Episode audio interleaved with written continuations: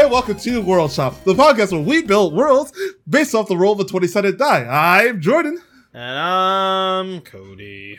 and for the first time in a month or so, we are actually building worlds based off the roll of a 20 sided die. So, how are you doing, my dear friend? Um, I am scared of this, you Why? know, like it's been so long since we've done this, and I don't know what to do. I, I will say it was very hard to write this one because we had, like, not. First the topic, but second we haven't done a world in over a month, and it's like getting back into the groove. So I think that's part of the reason why mine's like half the length of what it usually is. But, Yeah. yeah, this is one of my shortest worlds ever. It's barely over three pages. I So- um well, mine's longer than yours for the first time ever, but I, I enjoyed writing this world. We'll get into. I'll talk about it when we actually start um settling down. But Cody, what have you been enjoying recently? So I think the only well, okay, there's a couple things. Okay. Now that I thought I'm you were gonna thinking be like, about okay, Jordan, you're gonna complain about Batman for an hour, so here, let's do that first. But anyways, Well, Cody, yeah, what? I mean, we do need to get to that. But one, I've been playing Doom Eternal. Nothing new there. I'm almost done with the Yeah, game. nice. Still, like, I really like it, but but it's I like Doom 2016 better. You know, and that's all there. Yeah. It's just they added a lot of stuff that I don't feel like meshes together really well. I think that's just a sequel issue. Sequels It- just it add a bunch of stuff that doesn't need to be added, and it, I think it does. It hurts a lot of the games that way. And you know, I understand they can't just release a map the pack same thing, yeah. for Doom and be like it's a new game, you know. But the problem is just what to me what they added didn't benefit the game and made the game kind of more frustrating to play. Like the game is all about frantic movement and like Yes, you said this uh, like four times, so and then they they add stuff to the game that interrupts that to make it more challenging and I'm like, "Well, you did make the game harder. That's true. But kind of the fun of the game was that like frantic jumping and movement and flying around the world. Um so you should have done that better, not made it harder by making enemies that make you move less. Um they give you like so I just got like a really cool weapon. It's called the Crucible. It's like a lightsaber but doomy, you know? Awesome. Can't use it. It's too good. No melee option. Like, ah, come on. Like, let me punch things or stab things. Like, you give you gave me a new toy and then you're like, don't but don't play with it. And then they like put in oh, a that is they, a cool sword. Holy crap. like in the level you get the crucible and then right away they like drop you into an arena where you can use the crucible and it's like awesome you can never use it ever again. and but you have to get like these specific energy bar things to use it and they're nowhere in the maps because it's too good of a weapon like it's way too It's- powerful It's a really cool looking sword, dude. and you just it, it stays in the pocket and that's that's, that's, really it depressing. That and they also really give it to you right at the end of the game like there's one level left and, and you can't even really use it and i'm like well like Then what was the point? why I would have rather you not given me the BFG and just give me the Crucible and more ammo for the Crucible, but instead, yeah, the Crucible just sits on a shelf. That's fine, whatever. Um, Yeah. I mean, that's usually what you do with swords is just put them on a shelf, unless you're yeah, like but I to use the sword as the Doom guy. But then the Doom guy has a sword like on his arm, and you can't even really use that without triggering a glory kill. And the problem is the the enemies you can glory kill easily are too easy to kill, so I end up killing them instead of glory killing them. It's just like it just kind of feeds back into itself. But I'm still really liking the game. It's still great. It's just I think I enjoyed Doom 2016 more. So it's kind of like I'm complaining about it, but it's because of how much I like it. So that's one thing. The other thing I've been doing is watching Riverdale, which is trash, and I love it. yeah, Um, it's some of the worst trash I've ever watched in my life. the uh, latest season, just uh, just uh, they did the Satanic Panic, where Dungeons and Dragons is Yeah, evil. I know. I, and- I I didn't watch it, but I listened to a podcast where they reviewed each episode because I wasn't. I would rather listen to a thirty minute podcast than watch them do the actual show. So It's yeah, terrible. It's, really, really, really bad. And I'm Yes. like, wow, you just keep digging it deeper somehow. I was talking to my brother before this, and I was like, I don't know how they could make the show dumber. And then they made the show dumber, and I'm like, whoa! I thought that you'd found the bottom, and they just keep digging. Cody, and keep guess finding what? more They're gonna stupid keep. stuff. It's, it's gonna keep getting dumber somehow. Like that's Yeah, well, the that's the whole theme of Riverdale. Is it just keeps getting worse. Yep, that that is true. Uh, but those are the things that I've been into lately. Well, that and building computers for people. Check me out at mythicpcs.com. yes, mythicpcs.com. Anyways. I need to get Uh, like a sticker I can put on computers, like a logo. I, I need to make a logo and I haven't done it yet.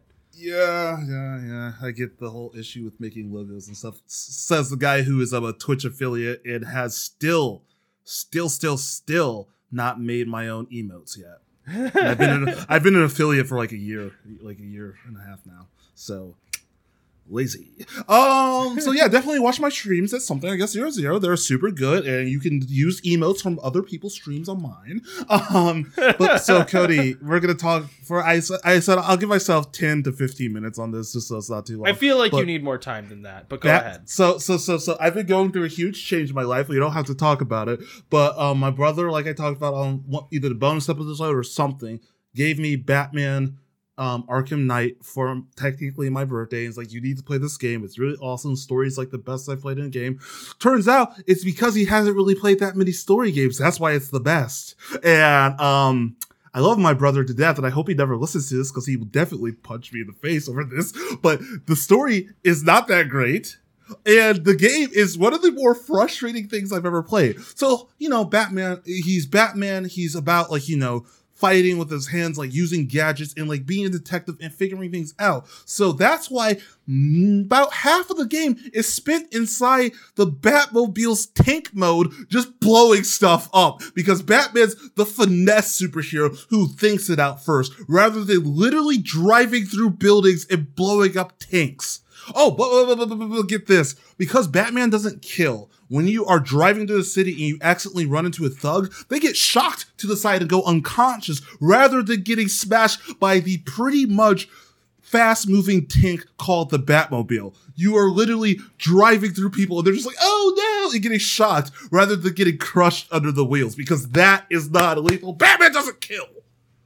Have you have you watched the cosmonaut No, I, I, I, I like skipped through it, but I did not sit and watch all 30 minutes of it, no. Jordan? Like I just don't understand you sometimes because I send you these things that it's like 30 minutes long! Jordan, it is it's not it's tailor made for specifically you. It is like all of the things you talk about at length. This person does really interesting and fun reviews of. And you're just like, I couldn't be bothered. I'm like, but it's like Okay. it's like when I send you a Coheed song and you're like, I don't know. And I'm like, it's he wrote a comic book for it. How can you be o- just okay with it? And it's just that's how I feel every time I send you something. Okay, okay, fine. I, I'll, I will watch it this weekend, but I saw it was 30 minutes and it's like, I'm too depressed to sit here and watch stuff about like- Batman for 30 minutes. one bit of hilarious editing that probably got him copyright claimed, and I don't care because it's the, it's like the best joke in video form. so then, like, game physics, literally, you will drive through the same fence every single time, and the fence will explode, and there will be like shrapnel everywhere. And then when you go back to that area later, fence is back up perfectly fine, and you drive straight through the same fence. Well, you just like- know, And no, no, no. My favorite that- thing is I drove and I crushed all the supports of the building, and the building was literally floating. And I was like, "This game is great. This, is- game is freaking Well, fantastic."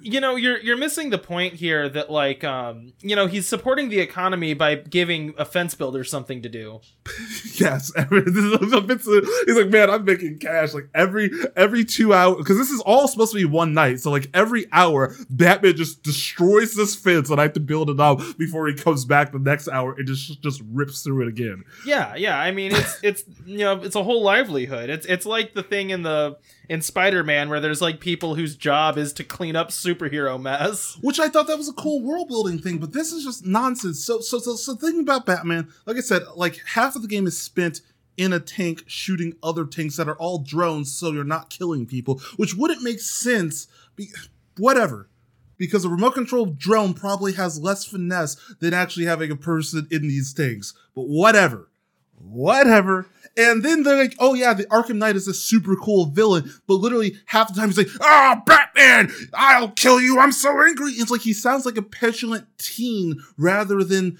like an actual like cool villain. And so spoil. Okay, actually, I'm not gonna really spoil, it, but they like build him up this whole time. It's like, oh, he knows all Batman's moves. He he can like counter Batman at all these turns. It's like super, like he's super competent fighter. And so the last boss fight, which I just got to this weekend, guess what you're doing? Like you would expect. Using the tank. No, no, no. Close. But you would well actually so one boss fight you have to fight him in a giant tank. Then another boss fight, you're fighting him in a tunnel as he's driving this drill thing, like, ah, where do you go? I'm gonna kill you, Batman, ah! And it's just like, okay, okay.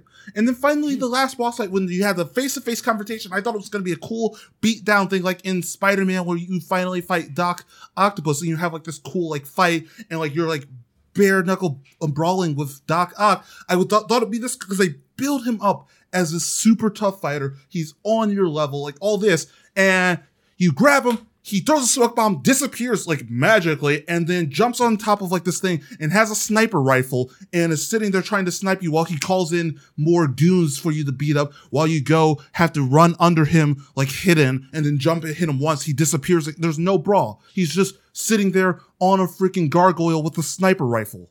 Like it takes away all the fun of the game because you don't get to fight him. You just have to fight goons. It's the dumbest. They build up this guy for literally 20 hours of game and just have him perch with a sniper rifle. I mean, it makes sense to me. Like, I'm not seeing the confusion here. Why know? wouldn't he fight you hand to hand when he literally has told you, I can counter all of your moves? Yeah, you know. The thing is, though, that that scene in in uh in uh, Sherlock Holmes where like Moriarty and Sherlock Holmes do like the brain battle before they even fight. That's lame.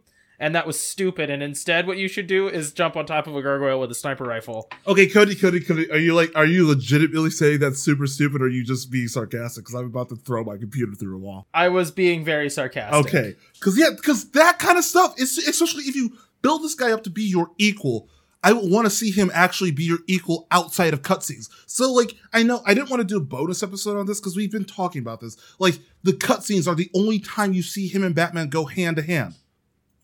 Yeah, why, would you want to play that? Why wouldn't No. you want to actually fight him? Because if you if you do that, you do it wrong. So the game has to take control away from you at that point, and they can play you a movie that they've decided is good. But like I That way you literally don't mess it like up. I was excited because I'm like, okay, this is gonna be super cool. It's gonna be a super hard fight, and they don't let me fight him. I didn't get to fight him. And yeah, just, yeah, yeah, because like, you literally mess it the, up, and the they, big they fight. know what the fight's supposed to look was like, so they don't want you to mess it up. so the first big fight was him surrounded by a bunch of tanks, which was super dumb. And literally, it's like you shoot him once and you have to run away so he doesn't keep chasing you and shooting you with a big gun that can destroy you in two hits. And then the other one is literally driving to the tunnel, waiting for him to find you because it's like, where are you, Batman? It's like I'm literally just sitting here waiting in front of the tunnel that I have to drive through and do little tricks so that you will like run into the mines and blow up. But it just it, it they set up this super cool thing and then they give you the finger.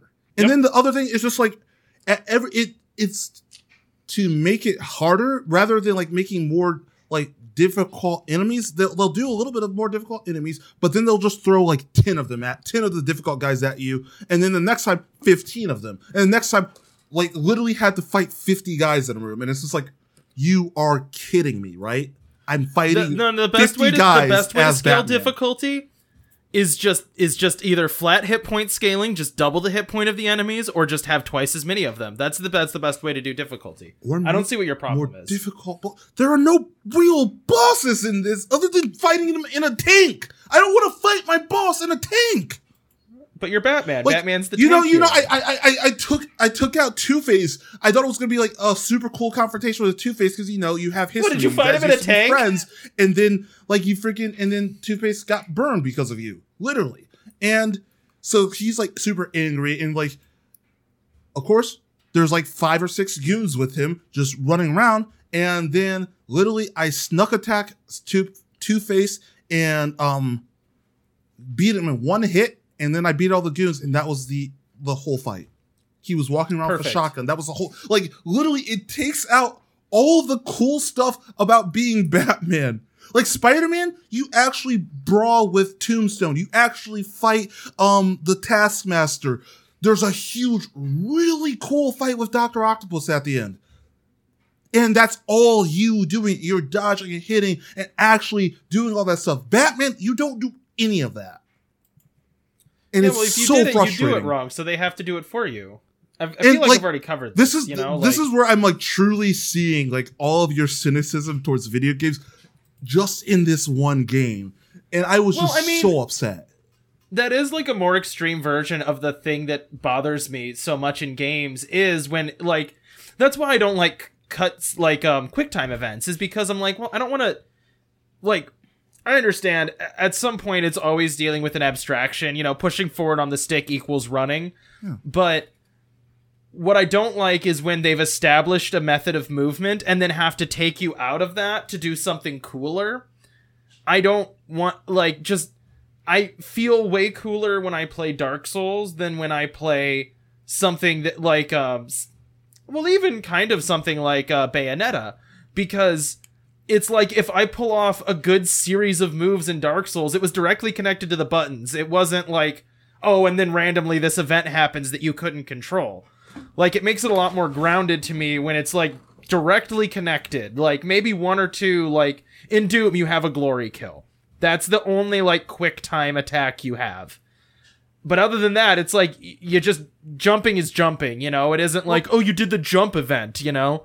Well, that's that's what I liked about Devil May Cry because like you can be very good at it, like comboing and knowing, like seeing an enemy with a shield and knowing to do a certain weapon on them, and then another guy behind him and move to hit him a couple of times, and like like managing Yeah. all the enemies like that. And it does have the same problems. We just throw fifty enemies at you, but like at least the different enemies have different special things about them, rather than now we have a big brute goon with swords on his hands. Well, and like what makes um, you know, in I know I talk about Dark Souls a lot, but it's just kind of the fighting game that I've played the most. Um well, you know, like even we can say this with um uh what's it called? Horizon Zero Dawn. Like Oh please. what what like the most fun fights in that are something like you know 1v1 you versus like one of the like cat guys with a gun on its back and you're like dodging and like you know you like pull off a shot you throw it on a trap then you like dodge roll and flip out of the way and all that stuff feels very immediately connected they're not adding magic things that you can suddenly do it by like tripping an event or something like Yeah. that it's like when just you like press um R triangle in Batman, you if someone's on the ground, you immediately bash their head in. Also, Right. Batman kills everybody he fights. He literally murders Batman does, everybody. yeah. Like when you're hitting someone with metal on your hand and you're punching them into the ground, like their head is already on the ground and you're hitting their head onto the ground, you're punching through their skull. yeah You something's got to give there and it's not going to be the concrete yeah, first. not the, you are, or like when they do that, they show like the concrete crack. It's like you killed that man. Yeah, yeah, skulls don't beat concrete usually. Yeah, that person's probably dead. The other thing we could have talked to talked about, which was way better, was I rewatched um the last half of Neon Genesis Evangelion and rewatched um End of Eva with a friend, and I forgot how good it was actually because it, it was a very good um anime. And I know we've talked about on the show you were mixed, but I, I'm I'm leaning now towards the good again. But anyways, I mean, Cody, it it's time to get to the show. Before you say any, yeah, it is sad. In- oh, let me tell you, when you're going through a big life change like I am right now, watching something like that will wreck you. Because there was like, yeah, I woke up in the morning, I just, confused. I stared at the ceiling for like, like a solid 10, 15 minutes, and it's like, man, what even is my life right now? So, um, Cody, I mean, we can't really do what was last week's episode when last week was just talking about um, write our writing process. So, but what is this week's episode, my dear friend? uh, a, a nice world. The, technically, it's called "God Loves You" world or "Write a Really Nice Yeah. World." So, Yeah. um, That's that's yep, that stuff. Yep. This was hard for me to write because I, I I find it very hard to write a world where there's not some sort of melancholy or some sort of um neg- source source of negativity in which the characters need to overcome. And when I told you I was going to do something like that, you told me that's not nice, and so I did it. Well, um, the way you, that's not exactly what you said, but okay, I'll, I'll I- let I- you. I- I'll let you tell this story. Shut up, Cody. You know I like the just. Uh, gosh, exaggerate. I don't like this. I do one. know that. I'm giving you the finger in my mind right now. But um, That's so fine. let's roll for initiative, and I'll talk about mine a little bit before I start. Because I don't like I don't like my world, but I don't necessarily think it's bad. It's just that I don't like it. You roll for initiative. me? Okay. Ooh, I'm going Hey. first. I, I rolled at 18, so unless you did 19 or better, then I rolled a 10. okay. So you're going first. Um, I'm kidding. That's obviously a joke. So my world, I decided to kind of go like to a point, do like a creation story type of thing, like like a creation story type of thing, but also like the last time I did like a truly nice world was our cute world episode, where both you and Diana didn't do cute worlds in the least. Of you, what was mine? I don't remember. you had like the um. I think that was the one where like the cute things were like destroying people or something like that. There was something. No, that was Diana. No, no. Diana, where the world was like cute, so they didn't kill it, but like slowly like absorbing the person that landed on this planet. And yours was like yeah. where it's like you had like the the war between the cute people and the like whatever. Like you had the one where you talked to the voice that was so like high pitched and grating that your dog started howling and running for the door. I don't remember anything that's ever happened in my life. So, I just remember you know. your dog was so upset he was literally scratching at the door, howling, "Get me out!" and you're just like, "Oh, That- Bob, Bobby, Bobby, no!" And like you had to That open the door happen, let him yeah. out. That was so funny. But so so mine's sort of like a so when I did my cute world, I did like you know the birds and like the squirrels and all of them like got along, and I kind of went along those lines for nice world. But I I I decided to be a little bit more vague with my stuff, but also do like a creation story. So you'll see what I mean. But this is one of my shortest worlds, and I apologize. Um, here's my part one geography. I hate my life. I'm just I'm waiting for this. It's like having like defiance in me the good like that everything in the world is still good while being being in a place where I don't feel like that was very hard. See, I feel like it would have been cathartic for you, you know. Not in the least. Okay, so this is part one geography. All of that's getting cut, but whatever. The gods have existed in the cosmos since the beginning of everything. They glide through the space between elegantly, creating worlds from their own imaginations. Some gods leave their worlds to grow and thrive on their own, but no god ever cared for his own world as much as the god Xavier. He cultivated and protected his land, watching day by day as the world grew into the image he had sought out. Xavier loved his world more than anything. Every creation within it was special. The god found an empty corner of the space between and pulled together dust, gas, and even ashes to begin molding a world in his hands. He squeezed tightly until it was a dense black ball.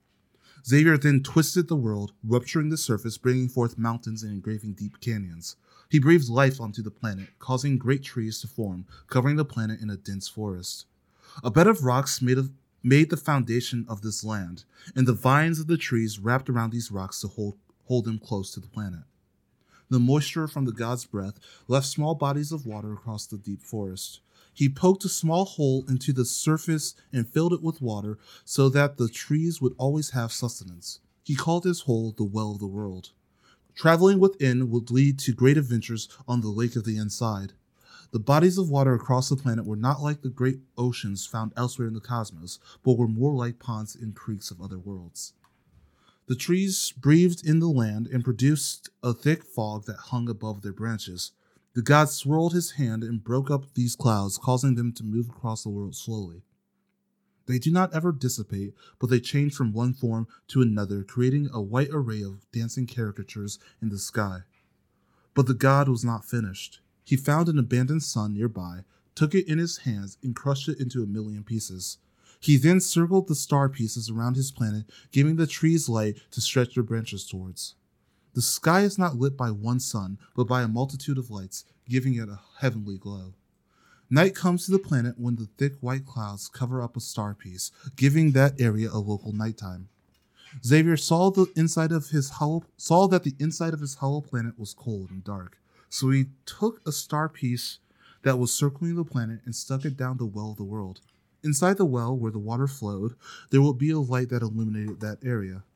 The god did not want the star to boil the water and hurt the trees that took in the water, so he took the heat away from the star and let the tree's roots that poked through the well heat the water. Because of the stars, the air circles the planet like a warm blanket. The winds are calm and quiet, and Xavier's world is peaceful. The god, seeing that his planet was unique from those he had seen in his travels, was happy. He decided to take time and create life, life that will be unique to his world and his world alone. And that is my first part, a very Animal Planet perspective of creating a world. Um, We did very different. Yeah, no. Sh- yeah, no crap. which I mean, I think that's good. yes, it's is. just We say this every time we do two different things. Like, yeah, it's good that we did it. well, but anyways, oh, sorry, yeah, so I misunderstood what you just said there. Yeah. But anyways, uh, my the title of all of this is called Searching. In the many worlds, the treasures are always buried. The mist lays thick like a blanket over the world that Artie calls home. The quiet of the early morning is broken by the bass thump of a lava engine spinning to life. The orange veins glowing through the fog highlight the silhouette of a skip built for long and dangerous flight, the Fortuna. The heat radiating off the lava clears the fog as Art misspelled that name. Artie strows out to her skip. As soon as she settles into the open cockpit, she can feel the skip around her like a living creature. The skip pulls forward and takes off into the mist, carving a tunnel through the places between the many worlds. Artie leaves behind a modest home and a little shed for tinkering and her family, but she will return with stories of adventure and daring and pirates and mysteries. Ooh, pirates. Okay. Ooh, pirates. You you caught my attention. I didn't care about it until you said pirates. And that's not a joke. Thanks. The pirates are um I I would say I don't want to say misleading, Aw, but frick. anyways. They're they're just less they're less relevant than maybe they should have been in in the title. All right. So the mini worlds full disclosure, I started writing this and then I was like, "Cody, haven't you done this before?" And I'm like, "Yeah, like 4 or 5 times. It's almost like I have a thing that I like." Yep. So the mini worlds are another like planet cluster kind of thing. Uh, don't hate me. I, you know I only have so many ideas. I mean, same Um, here. the so the mini worlds are um, in my imagining this is not like tied to the reality of like orbiting bodies and suns it's just like throw all that out whatever there's planets floating in mist that you can breathe um they're all very close to each other and travel between them is possible and common um so the and the space dividing them is safe to breathe right so you don't suffocate if you leave one world and go to another um light can permeate through and i call it sunlight so you know whatever but there isn't like a sun that you're going to. Sunlight can permeate, but it's always going through like this kind of dense fog that surrounds everything. Okay. Um, so it's always a little bit dimmer than what we'd be used to now. It always seems like you're seeing everything through the fog, but this does create like a luminous glow. So when sunlight hits clouds, the clouds kind of light up. That's how I imagine this would look as you're flying through it. It's very bright because it like every little water droplet gets caught by you know is prisming the light off so it's kind of like shimmery and rainbowy as you're flying through it um the mist itself has currents and eddies kind of like a mix between uh ocean currents and air currents that exist on our world so this means that there are paths that are easier to travel for ships um, because that is like the direction air is moving in like 3D space. So the fact that there are channels that kind of guide to different places means that certain areas are very well discovered and very well developed. So planets and just floating rocks that happen to be on currents tend to be discovered more and more built up. They're hubs of trade because it's the easiest places to get to but those paths are always like shifting and you can kind of discover new corridors through the mist which means that you are constantly discovering new and interesting worlds that are kind of always out there floating on the outskirts of what's very well known right now.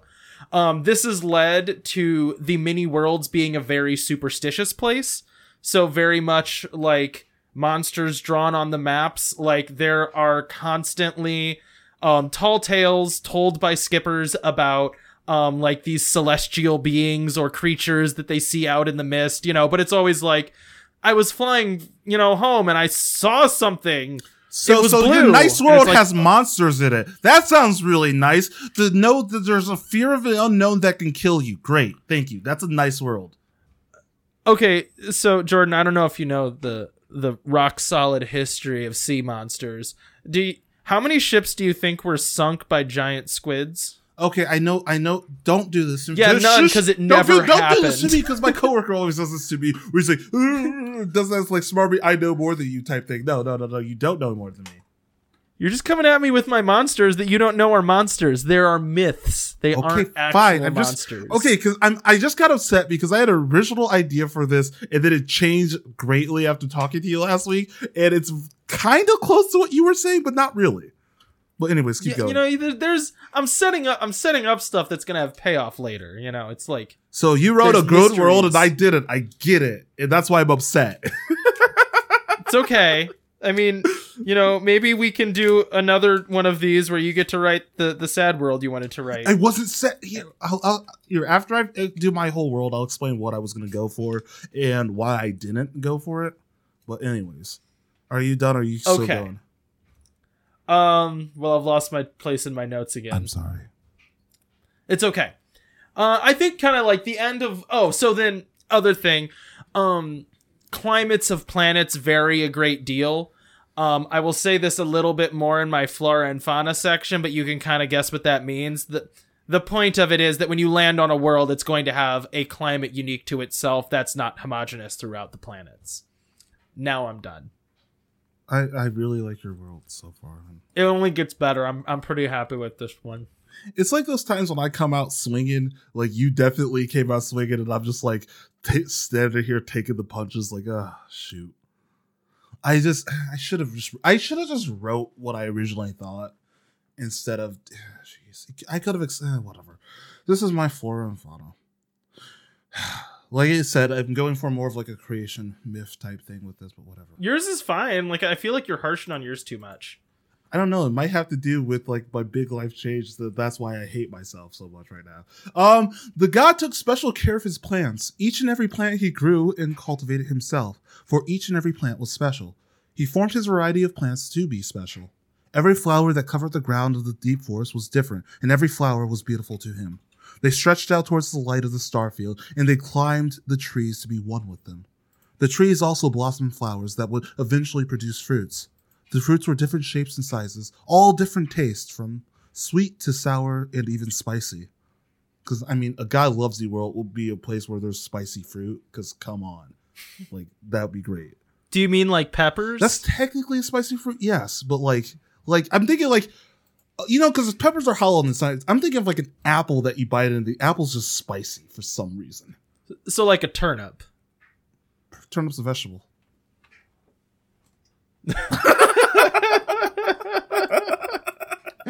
Scream, man. I hate you so much. Oh my god. like one of those where there's like no rebuttal, and then it's like, well, thank you, Cody. So so in this world there are fleshy peppers. I get it. Oh, don't say flesh peppers. Ill, no. They're a pulpy fleshy Oh pepper. no, oh, Cody! You always find a way to ruin my worlds. Okay, when the fruit grew big, when the fruit, when the fruit grows big, yeah, when the fruit grows big enough, it will fall from the trees and sink into the ground where it grows into vines, producing more fruit for the land under the branches. The god feared he was neglecting the lake under the well of the world, so he created a small island where a tree inhabited that space. It stretched far and wide, and its branches reached to the far edges of the well. Hundreds of different fruit and flowers grow on this tree, and its many leaves provide shade for the lake and the land below. The god did not want to fill the world with just plants, but he wanted to create something special. The god took the light from the stars and intertwined it with dust in order to create his first being. He took weeks working on creating a being that would be unique to this world, one that would enjoy what he had created. After he was finished, he breathed life into the being and began to teach this being about the world. He walked with this being until it was time to create another, and then another. Soon the world began to be inhabited by the creatures the god created. Each one was unique in its own way. He created companions for his unique creatures so they would not be alone. Despite the many different beings he created, each one was a being that he that the god loved. There were beings that inhabited the lake beneath the well. There were some that could fly through the sky, touching the clouds and seeing the space between that lie beyond the world. Some crawled amongst the rocks and found homes in the tight spaces. Others walked on two feet to climb the mountains and see what wonders lay at the peak. The god took care of these beings and beings, each and every individual he would visit and talk to, showing his love for them, and he made it known that not one being was greater than the other. So I kind of wanted to be more vague about like what inhabited this world. Like I didn't want to just be like, ah, we have squirrel like creatures. I wanted to be like, okay, so this god like he created whatever he saw fit. So I will say if you it would be more like this world will look more absurd if there's like all these types of creatures that can do all different things and every single one is different. Yes there are some that are close to each other and like be like the same like species or whatever but like a lot of it is just whatever this god wanted to create. There's some that like live like in so the world if you didn't get is hollow and there's some that live inside of the hollow world on this island or in the water under there or in those lakes and stuff. But yeah it's just whatever the god wanted to do is what happened what evil I, I like what you're doing with the world. Like, I think it's cool. And, and yeah, I know we always say this, but it is just like a very different tack than I ended up taking Yeah. later in mine. But I still like what you're doing. It's a fun creation story that you Yeah, made. I- you know what I mean? like i mean i guess i throwing it on too much by saying i hate it but like i i guess this is so much different than like what i usually write that it was just like it seems bad to me because it's not my usual convolution or melancholic nightmare All right. anyways You ready for my section two? Yeah. Fortuna doesn't know this, but Fortuna is the best ship that has ever been made. Artie doesn't know it either. She loves Fortuna and is proud of the vessel. But if someone were to be keeping score and had perfect knowledge of all things, they would know that at this moment, Fortuna is the queen of all skips. Though that title has never been official and for the most part is always unrecognized. All Fortuna ba, ba, ba, ba, da, da, da, da, da, da, da, da, da. I get what Yeah. you're doing. I get you're doing with Fortuna. Oh, Fortuna. Does that does that song actually have Yes. lyrics? A hundred percent, yes. I'm gonna Google it You always doubt me. sure. You always doubt me. Why do you do this? Because I trust nothing oh my ever. god, yes. I'll just here keep speaking. I'm sorry. I'm gonna just send it to you. All Fortuna felt was the desire for the sky and mist. Fortuna craved the feeling of wind of winds pressing their wings, testing every joint near to breaking. Fortuna craved limits, but also the solitude, the profound isolation of a long journey, already safely at the controls, and around the luminous void. There was nothing more serene than a shaft of sunlight or moonlight, and their lava drive just rumbling at a light cruise. This was the warm up for daring dives. Oh, sorry. This was the warm up for daring dives and banks that they truly craved. But also gave Fortuna time to think. And gave Artie time to talk to her best friend. Fortuna always responded, but they were almost certain that Artie could not hear them. Sorry, I messed up that, that line. Anyways, so we're going to talk about Okay. skips because there aren't really animals that matter. Do you want to do you want to know my description of of of animals? Yes. It's one sentence. The animal life on the planet is dependent on the climate of the world. And then the letter D, which means I started typing something else and then got bored. So we're going to talk about spaceships instead because that's more fun. Okay. So, skips are the generic term for anything that skips from world to world. That's where the title comes from. And in history, though, skips are also an animal. They were a feathered reptile that originally inspired the idea of flight. So they're like a big pterodactyl. There are theories hmm. that at some point in history, people actually used to ride on organic skips, but there's really no longer any evidence of that. And basically, all of recorded history has been in the presence of skips of some sort existing.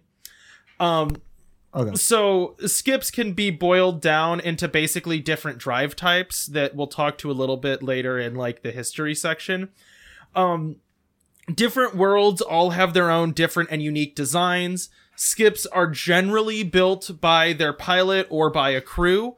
Um, and being a skipper really requires that you have a knowledge of the machine that you're flying because being stranded is a possibility. Like, flights can take days, months, or week, you know, days, weeks, or months to complete. So frequently skips will have problems over that time. So if you're a solo skipper, you have to have the ability to fix a ship when it breaks. Um, and that's just like a part of it is the tinkering stuff. Um, so conventional skips, as they are called, would be um, the mist moves. Right, there are currents through the mist, so Yeah. skips can catch that. It's basically 3D sailboats. Um, I was I was about to ask if it's more. Of like yeah, a sailboat, yeah. I like, mean, it's you know. it doesn't look exactly like a sailboat because it's designed with instead of like water dynamics, fluid or like aerodynamics, which are kind of similar but not identical. Mm-hmm. It's designed for flight through the air instead of just in water. Um, So the whole thing needs to be smooth and um, arrow Rather than just the bottom, yeah. Portions. Um, but um, generally, too, a lot of vessels will still carry some kind of sail because in a pinch, Because that looks super cool. well, and you know, in a pinch, you throw up the sail, you're stuck, but you can get someplace eventually. You'll eventually drift to a planet somewhere. Um, This reminds me of Treasure Planet, and I love it because I love that movie. yeah, it's not an accident. I didn't stumble Okay. backwards. This is a combination of a lot of different things that I find fun, and Treasure Planet is definitely one. Okay, cool. If you were about to diss on Treasure Planet, I was about to up and leave. Okay, now I did for a long time. And then Mandy was like, Excuse you, what? Treasure Planet's the best movie ever. And I'm like, Doesn't so it good. suck? And then I watched Treasure Planet with Mandy, and it turns out actually Treasure Planet and Sinbad are just the pe- the prequels to Pirates of the Caribbean. Yes. And all three Yes, of those 100%. movies are great, and they were made by the same two guys. And oh, really? I didn't know that. yeah, yeah, yeah, yeah, yeah. So like forever, these two guys were trying to make Treasure Planet, and they made like three amazing Disney movies that made a billion dollars, and then Treasure Planet like bankrupted animated Disney, Yeah. and then eventually Yeah, it they did made not do it did not do good in the box office, which No, doesn't make sense because it's a great like it's really cool and really fluid. Like I really Oh, like Mandy's movie. messaging me, so I probably got a fact wrong. Uh-oh. Oh, marketing was terrible. Yeah, Mandy's messaging me Yeah. about it um, because she can Yeah, hear yeah. me.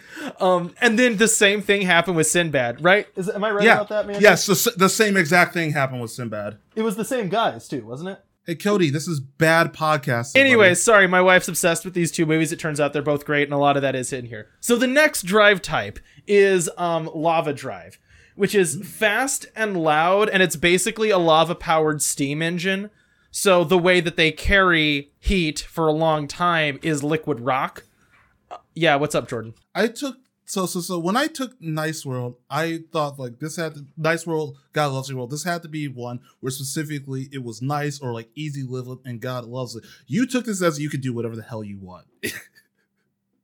What I thought of is like, what would be the most cool thing for a deity to create? And I'm like, what if space was Oh, oh breathable? oh so, so you took it less as it's a nice word. It's like nice. Like you took it as nice and finger guns, not like Yeah. it's a nice world. Okay. I didn't say it had to be lame. I just said it had to be I, nice. I love that where it's like no no no no your nice world meant finger gun nice not like it's nice my Okay. my inspiration for this was me finding out that the terminal velocity for a squirrel is non-lethal, and then I thought about no. Do you know what that means? It means no matter how far a squirrel falls, the fall won't kill it.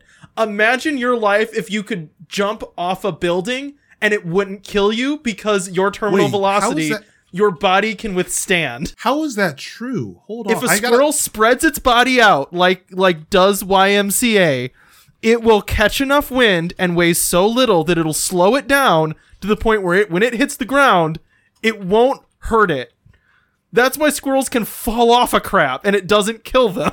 I need to research this because that's freaking amazing Terminal velocity for a squirrel is non-lethal. Imagine if the way you got to the bottom of a skyscraper was jumping off of it. Just like ah, thunk, just hit the ground. You're fine. Like that would be amazing. You could just bail out of it. There's You could no just way bail out of an is airplane. a hundred No parachute. true hold on keep keep doing your world I'm now like this is the most intriguing thing But you've ever imagine said the to me. daredevil this is the most interesting thi- fact that you have ever told me in my I know. whole entire life. I have never been more intrigued by an animal in my whole entire life. By the fact that a squirrel's the squirrel's terminal velocity is non-lethal, yeah, that's That incredible, right? Amazing. Okay, keep seeking. I'm not. So, I'm not I, so the, but my my point, the way that ties into this world is one Daredevil antics, and two, I imagined a medium for air that would be thick enough that if you were to jump through it, you would gravity's l- low enough and the air is thick enough that people in this world would never be able to hit their terminal velocity, which is why this flight also is so called typical. God loves you. So how does God love this world, Cody? Please. Well, so uh, I'm I- I upset that you just made a nice like finger guns. Yeah, this is nice. Well, You know, I was talking to my brother. I, I talked to my brother about weird crap. So yes, I know you do. I was like, you know, we I brought up this world idea to him, and I'm like, you know, you really got to think that like, what would be the most awesome thing? And he's like, you know, it'd be something where like the ground was bouncy or something. I'm like, dude, what? Yeah, and then I was like, it's right back to the squirrel thing. But What if? how is this God loving you? I don't. Because imagine if God designed a world or grav or the equation of gravity to be such that falling off of crap was non-lethal. You could Okay. paraglide without a parachute. You could just jump off cliffs all day. It wouldn't matter. That is the most fun So, thing so, I can so, so the God of this world is just reminding me of like that cool youth pastor that wears the leather jackets and drives a motorcycle. That's Yes. the God of this world. Is that he's that cool? You're nailing pastor. it. You've got it. now let me finish my world. Okay, Okay. so you have you have lava drives. They're loud. They're fast. Um, they are uh, yeah. So they superheat. They they heat water to you know make steam, turn a turbine. Um, then you have solar sails. These are kind of the most docile and consistent means of travel. It's just a solar cor- collector and an electric engine, and that's how they move. They usually also have a certain amount of uh, conventional sailing as part of it. You know, it's like augmented by the fact that they have like propellers running off of electric motors. Um, but solar sails are most often used on like trade voyages that don't necessarily need to be lightning fast, but just need to be reliable.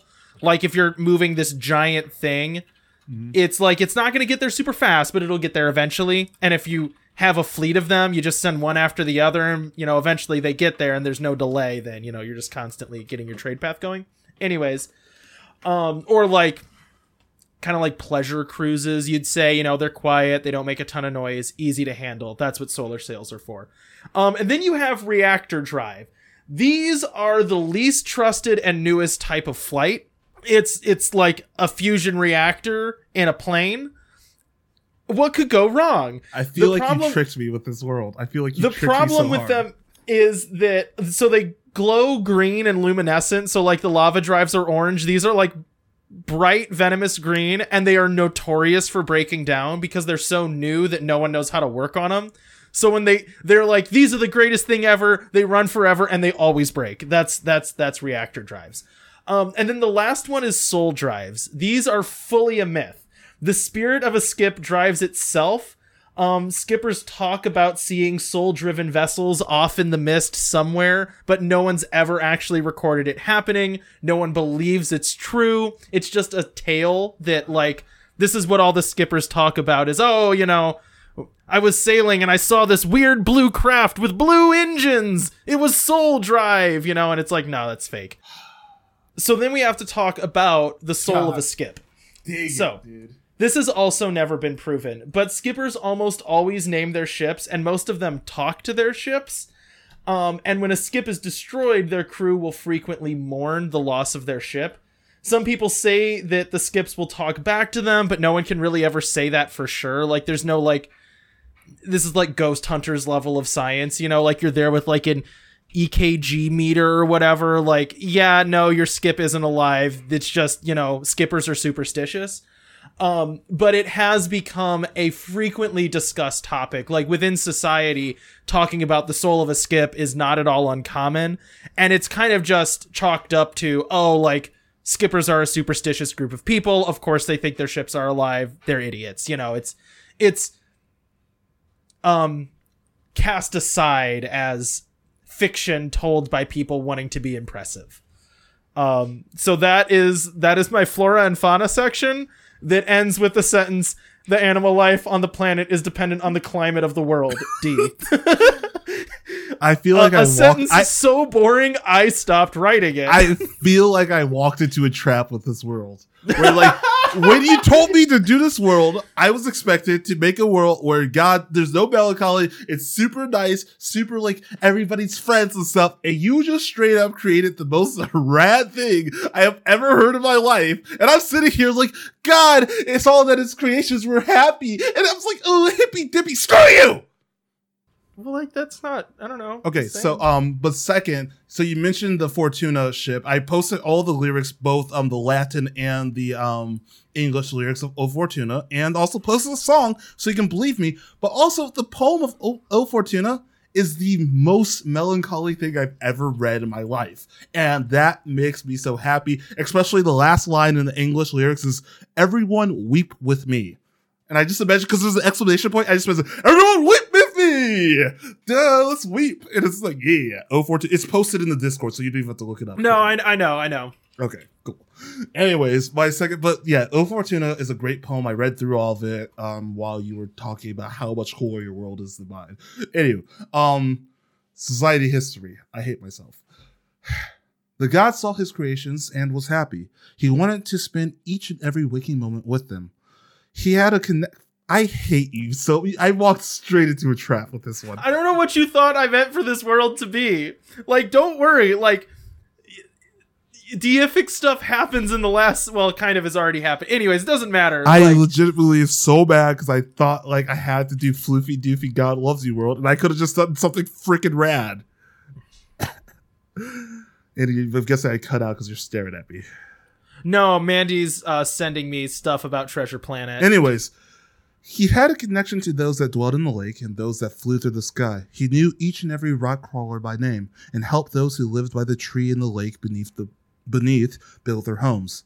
But the god knew that he was one and there were many other beings that lived in this world. So the god decided in order to make sure that every being was cared for, he split himself into many different beings, enough so that he could personally accompany every being in every family that was created. Screw you, Cody. The god's many parts took on a form that each being could be comfortable with. Screw you, Cody. For the flyers of the air, he gained wings. For those of the lake, he gained gills to breathe underwater. You should be paying attention. They knew who he was and appreciated his presence through the, throughout the world. I hate you so much. Why are you so mad at I'm so mad because your world is rad and I made this spoofy doofy crap. As the god traveled with his creations, he noticed that they became sad. I hate myself because of you, Cody. he asked them what troubled them. What could he do to make them happy again? They answered, What were we made for? What purpose do we have? We hate to complain. You created such a beautiful world. We are having fun, but what else shall we do? the god was perplexed. His purpose had always been creating a beautiful world, as was the purpose of all gods. He did not know what was needed for the other creations. He did his best. He cared deeply for each of his friends. For the fins of the lake, he challenged them to find a way to make it to the very bottom. For the land dwellers, he hid treasures in the soil or told them to write and draw th- things they saw. This seemed trivial at first, but it gave each of them something to look forward to each day, something to be excited about. To them, it was a purpose. They thanked the god for giving them these tasks and invited him on these adventures. I hate myself so much. From there, the beings each started looking for their own task or purpose. The god told them that he would always be with them and that the true meaning to their lives was finding a meaning, whatever that meaning may be. That's my society history. I don't. I still don't feel like yours is bad at all. Yours is rad as hell, Cody. You painted a motorcycle. I painted a flower. Well, I mean, I hate you so much. you're not wrong. No! but, you know, I don't think that makes your flower bad. It's just you did make a flower and I did make a motorcycle.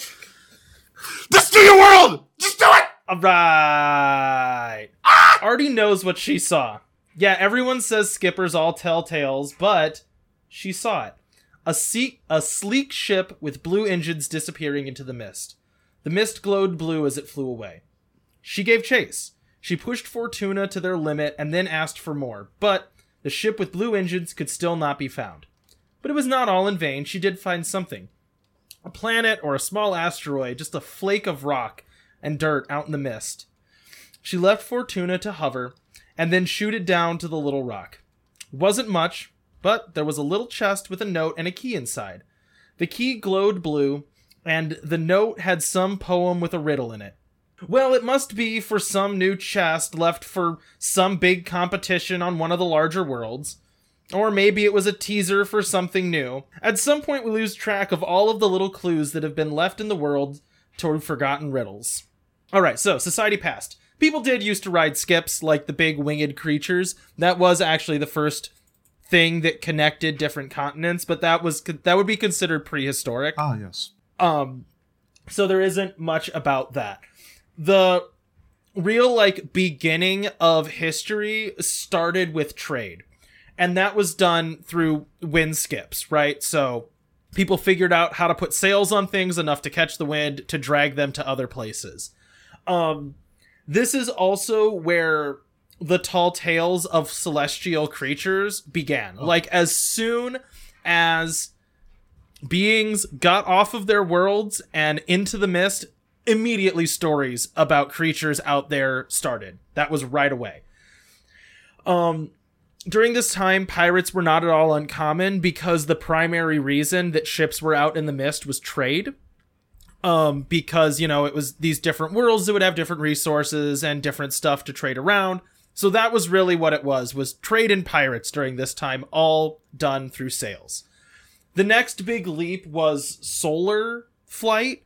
Um, this is where like travel became recreational and possible to be done with either a limited crew or a solo crew, right? So when it was wind powered skips, that was you had like 40 people on a vessel minimum to get the thing from point A to point B. It was not easy. Um when you had solar skips, you could you could fly one by yourself basically or with a minimal crew. You would still use probably some wind sails, but the ability to have consistent propulsion throughout a trip made that suddenly possible. Um, and this is kind of where tourism starts to begin, which becomes very important later.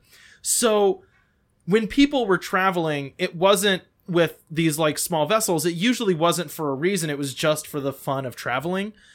And what this led to was a lot of sharing of popular locations to go. So it wasn't so much like, oh, go here and get a thing. It was just go here because this looks cool or find this. It was more about going and collecting pictures. You know what I mean? Yeah, yeah, yeah, it wasn't specifically like for trade. Piracy was still fairly common just because like the large cargo carrying ships were big and slow and easy plundering. Um, the big jump was with Lava Drive. So Lava Drive is where ships got real fast and kind of dangerous. Oh, yeah. Like before they were like slow, fun, mellow, relaxing. Then people powered their ships with these crazy steam lava engines, and that's when they're like, "How fast can we go?" Rock and roll, um, dude. Rock and roll. that turned into like this dangerous and competitive um culture between all of the worlds. This was like NASCAR, right? It's just how fast can we get these ships to go? And what it spawned though was a real need and desire economically for tourism. Like all the worlds wanted to attract like people to come and do something with their ships. So in my imagining, what that would turn into is like these br- big cross world, like going to multiple world, kind of like geocaching scavenger hunts, have become like a main source of entertainment for skippers. Um, now some of that is very um set, right? Like there are known competitions that everyone enters with prizes, right? That's like one tier. But then the other one is it just has become very common for people to make puzzles and leave them out in the worlds. Like it is as much of a hobby to go and intentionally leave a scavenger hunt as it has been to go and solve those scavenger hunts. So it's really common for skippers to be like they make their money off of doing these big competitions and being like rock stars, but also then people have built out the world to have these little explorable things. And it still has never been so much about going and getting a treasure chest as going and finding the treasure chest. there's usually nothing in it. That's not the point. The point is working through all these clues and solving difficult tasks with their skips that has become like this huge cultural phenomenon and like the team sport that all of these worlds kind of rally around. Okay. I have a Um, really quick question. If you Sure. if the god in this world loved me so much, why did my dad dive in the, die in the lava drive accident? Huh? Well, okay, I mean it's still like there are still things that happen in the world that aren't universally positive. Yeah, yeah. yeah. Like, why um, why is a um, pseudo Donald Trump president of this world and um letting people die of a pandemic? If God loved us so much in this world, why did He forsake us, Cody? I, I have an answer for that if you want to let me get to my last section. Don't, this I'm is so, society past. I'm so bad. I'm so bad. Um I've been sprinkling Yeah, I know. I know. I, I, I've heard them, and I, I'm enjoying this. I really am, but I'm so bad. And then then the last kind of drive that came out is the reactor drive. It is the craziest thing that nerds make basically. Um and n- nobody likes them and they break a lot and they are very risky. Um but it's also kind of with the knowledge that in like 20 years that's what everyone's going to use. It is just like the cutting edge that isn't quite there yet. Um but it is kind of it's still all in pursuit of being able to like turn faster, fly longer, fly faster to like find new things on these worlds that they are slowly discovering. Oh, that was the other thing. Um lava engines were also the first time that travel was not largely dictated by currents through the um what's it called? Through the mist. So lava drives were entirely self-propelling and didn't need currents to move like it could you could be totally still air and still get a lava drive to move so that led to a lot broader exploration is another thing to note um If God loved us Yeah, so much, why did I pull my lover's mangled body out of the reactor drive? Huh, Cody? If God loved us so much. so there's like do you want me to give you No, the no. christian answer about No, no, no, no, no, no, Like, no, no. i could just give the laziest No, answer no, no, no, no, no, no, no. I'm, I'm sorry. I'm having fun. I'm having a lot of fun with this because I, if God loved us so much. Anyways, well it's because of original sin Jordan, Cody, now. Cody, Cody. Oh, so there's original sin in your world, huh? No there isn't but you know are you done with your part? Uh, i'm done you know I got it right. You know I have because I feel bad about myself. I have to bring you down. Anyways, um, society current. The world that Xavier created has grown and flourished. The beings began to create began to create permanent homes in the world. They built houses in the branches of the lake tree, dug tunnels in the rocks, created paths up the mountains, and found air pockets and caves in the lake of the world well. To some, their purpose, like the gods, was seeing this world strive. They were the ones pushing it, pushing the advancements, finding a way to connect the different areas, and building up permanent habitats. Through the gods' guidance, the beings in different areas found each other. Those who lived in the same area knew of each other and accepted one another, but the god worried there could be a possible clash. Clash. But to his surprise and joy, the different beings united under the star pieces.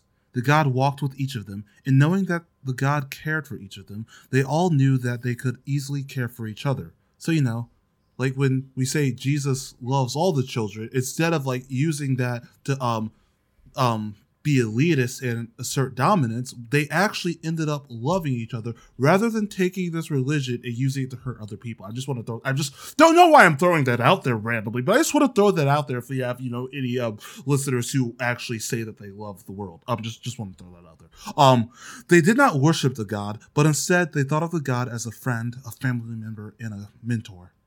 They built homes for the god and welcomed him in, and the god accepted their gratitude. The world grew, the homes expanded.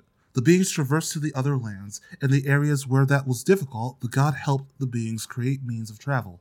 Having been split into many forms, he understood the advancements the creatures had made, so he was able to help them communicate their differences in order to make a unified world. The beings created one community, and together they all sought out their own answer for what the meaning of life was. The god was always there to guide them and watched his creations grow day by day. He enjoyed his new purpose, living every day with his creations. And that's my nice, very, very God loves you world. It's never going to happen again. I just want you to know. all right Sorry, I got a little Uh, preachy there in the for- middle, but yes. All right, here we go. You ready for the end? Yes, I am. I'm really excited, actually. You know something? I kind of already did the last section of my world somewhat, but that's okay. I ended up just doing it all in section three. It's it's okay. It's okay. Anyways, let me let me do my bit here. Artie arrived later than later after her distraction. Helios, the home of one of the largest lava foundries, is always bright and warm and full of races. Even on the surface, lava thumpers rocket down streets really quick. and alleys I thought you said bright and beautiful and filled of racist. And I'm like, whoa!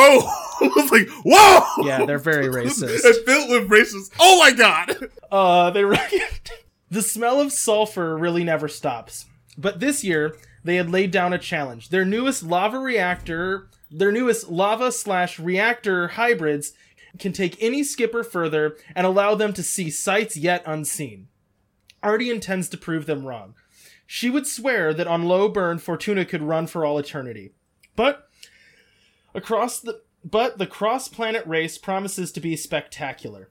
Spectators crowd the skies and the ground alike, waiting for skippers to chase clues and solve puzzles. Okay, so the the part of this that I've already said is basically modern society, like a big aspect of it is tourism for these kinds of like big spectacle challenges that are like these cross planet long distance clue races.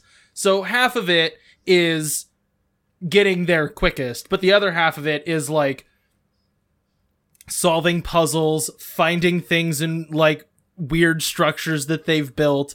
It's intended to be a game. My inspiration for this is just like, yeah, what if people just left Mario Maker crap all over the world? You know what I mean? Like, these are like purpose built puzzles that are fun to solve, that are just kind of scattered throughout to be discovered.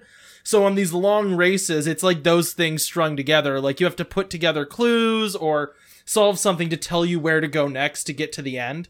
Um, and frequently, yeah, they're like hosted by people that are like boasting the newest, craziest thing that's gonna win the race because, you know, they have the newest piece of technology. Um, these are almost like against backdrops of big festivals and celebrations where people all, you know, like get to hang out and watch this really cool race. It just kind of becomes like a fun community activity to either participate or see them happen, right? All right. Now then, the celestial homeworld. White columns wrapped in mist line a glowing blue runway. A sound like symphonic tuning crescendos as Wister walks towards her ship. The blue veins of power light the sleek and avian craft. Wister climbs into the open cockpit like the embrace of an old friend. Good traveling with you again, Flax. I am sure you are missing the mist as much as I. The ship hums and glows. In her mind, Wister hears a voice clear as a ringing bell. Always, old friend. But you must rest, and your family needs you too. Where shall we go today? Doesn't matter, we will bury knowledge for others to find. S- shift the winds to allow lovers to reunite, and paint the mist to inspire awe. But I still say we should just introduce ourselves. Now, Flax, we leave a ladder for others to climb. Just look at them. They've created riddles of their own for others to find.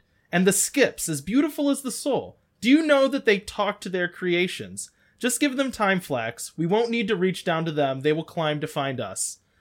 The song of the skip soars as the craft takes flight, dodging and spinning through pillars and around structures floating in the sky. Wister barely has to twitch a muscle, and Flax responds like two dancers in perfect harmony. Others skips fly from the celestial home off to leave mysteries for others to find. So my idea They were here their own is that, like no, not exactly. Um, that's left ambiguous whether or not like the celestial homeworld is anything other than just a planet that's more Yeah. advanced, or whether they are truly deities. Um, but the idea here is that like it has become so prevalent for people to leave these little ris- mysteries and riddles that lead to knowledge that it is indecipherable when they are one left by one of these celestial creatures that people have been seeing in the mists forever. So these like celestial homeworld has slowly been dropping knowledge and little clues and little adventures for people to go on on all of these planets like breadcrumbs leading to greater and greater and greater knowledge with the intention of kind of like subtly guiding society they do that through these little challenges that people are meant to find.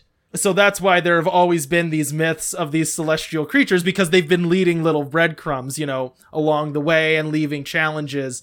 So my idea would be if you're out in the world and you find something weird, like Artie did when she found just like a random box with a poem and a key in it, that leads to something, but it was left by a celestial that she saw. Um, I think Huh? celestial, quote unquote. well, yeah, I mean, like literally they are, but what that is is, you know, up to you.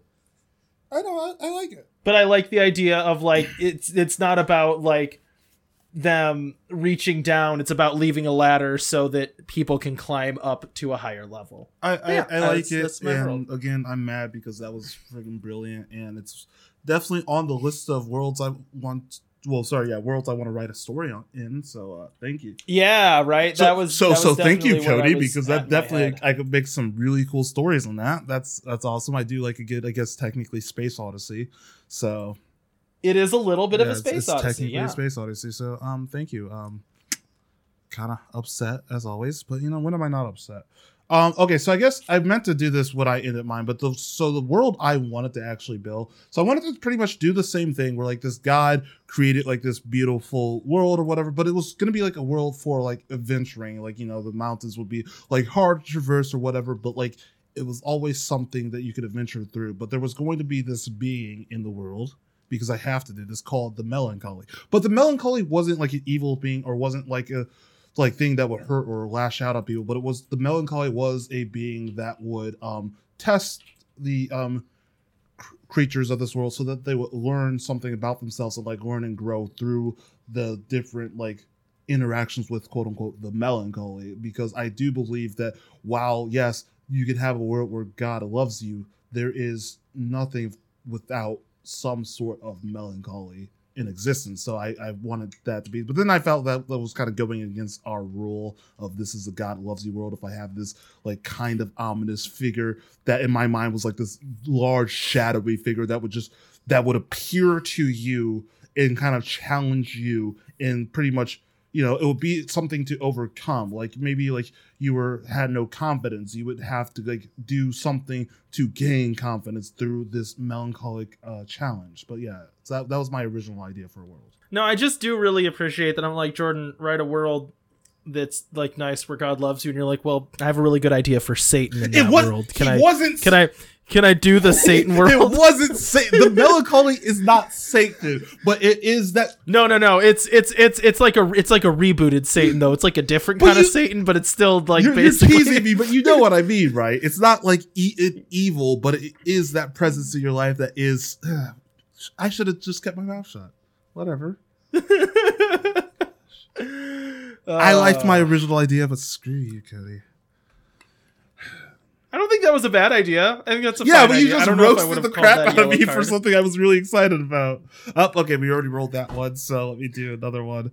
Um, okay, this could be interesting. World based off of a season. Ooh, Yeah, that, that, that could be Really I like cool. that idea. Um, definitely reminds me of uh the Seasons by Vivaldi. I'm pretty sure, but yeah, Oh yeah, I can I can take a look yeah. at But it. um, yeah. So uh, next week is Christmas, so we probably will not be um doing an episode. Well, there will not be a recording for next week, but there will probably be an episode for next week. But we'll we'll be back um probably in the new year with the um the second audio drama and some new worlds and some other new projects that we plan throughout. But um, it's been I think it's despite COVID being like the worst thing that's ever happened. Um, it's been a pretty good year, like for the show at least.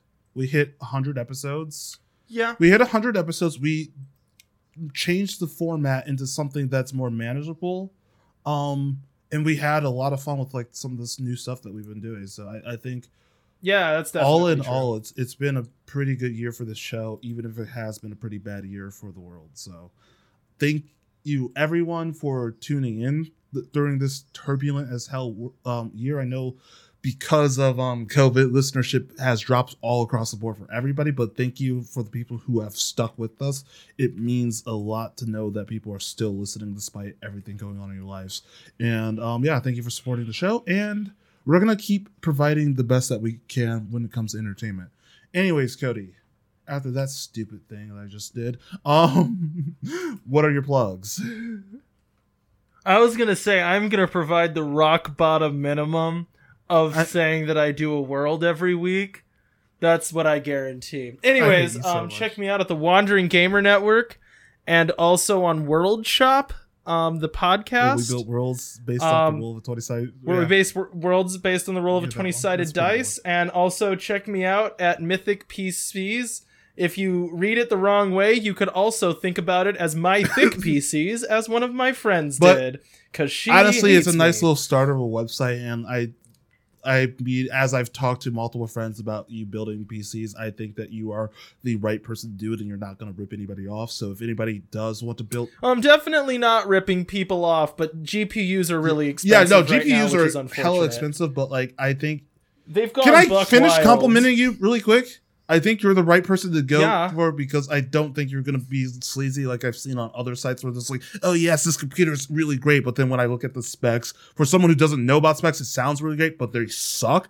But I don't think you're type that type of person. So if anybody is looking into PCs or whatever, I think that Cody would be at least at the very least a good person to consult on it. So, but I know he does a great job building them as well. Um, that's I'm trying to be nice to you after I was mean to you all episode. Hey, I appreciate Um, it. and then second, you can catch me out, catch me out at. You can catch me at um something I guess zero zero at twitch.tv where now I do have a regular stream schedule. Um when available, this next few weeks is gonna be a little bit rough because of Christmas and holidays, but we do We Belong, the um anime um show where we talk about anime and pretty much anything that has to do with Japanese animation or other animations such as Avatar, because I know people are like Avatar is not an anime, but it is.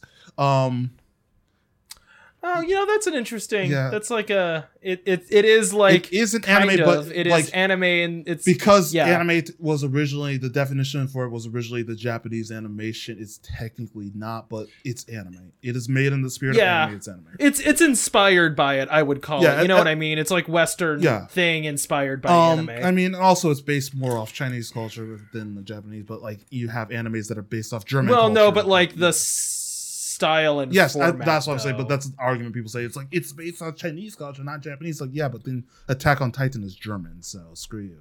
And Full Metal right. Alchemist is Yeah, also yeah, yeah. German. Like anime is Dragon Ball is Z like ninety percent of but yeah. Western. But um, and then other than that, um, you can check me out at my other podcast, um, the Side Characters podcast, where we talk about diversity in their culture. We recently just did a big episode on tokenism, which will be coming out soon.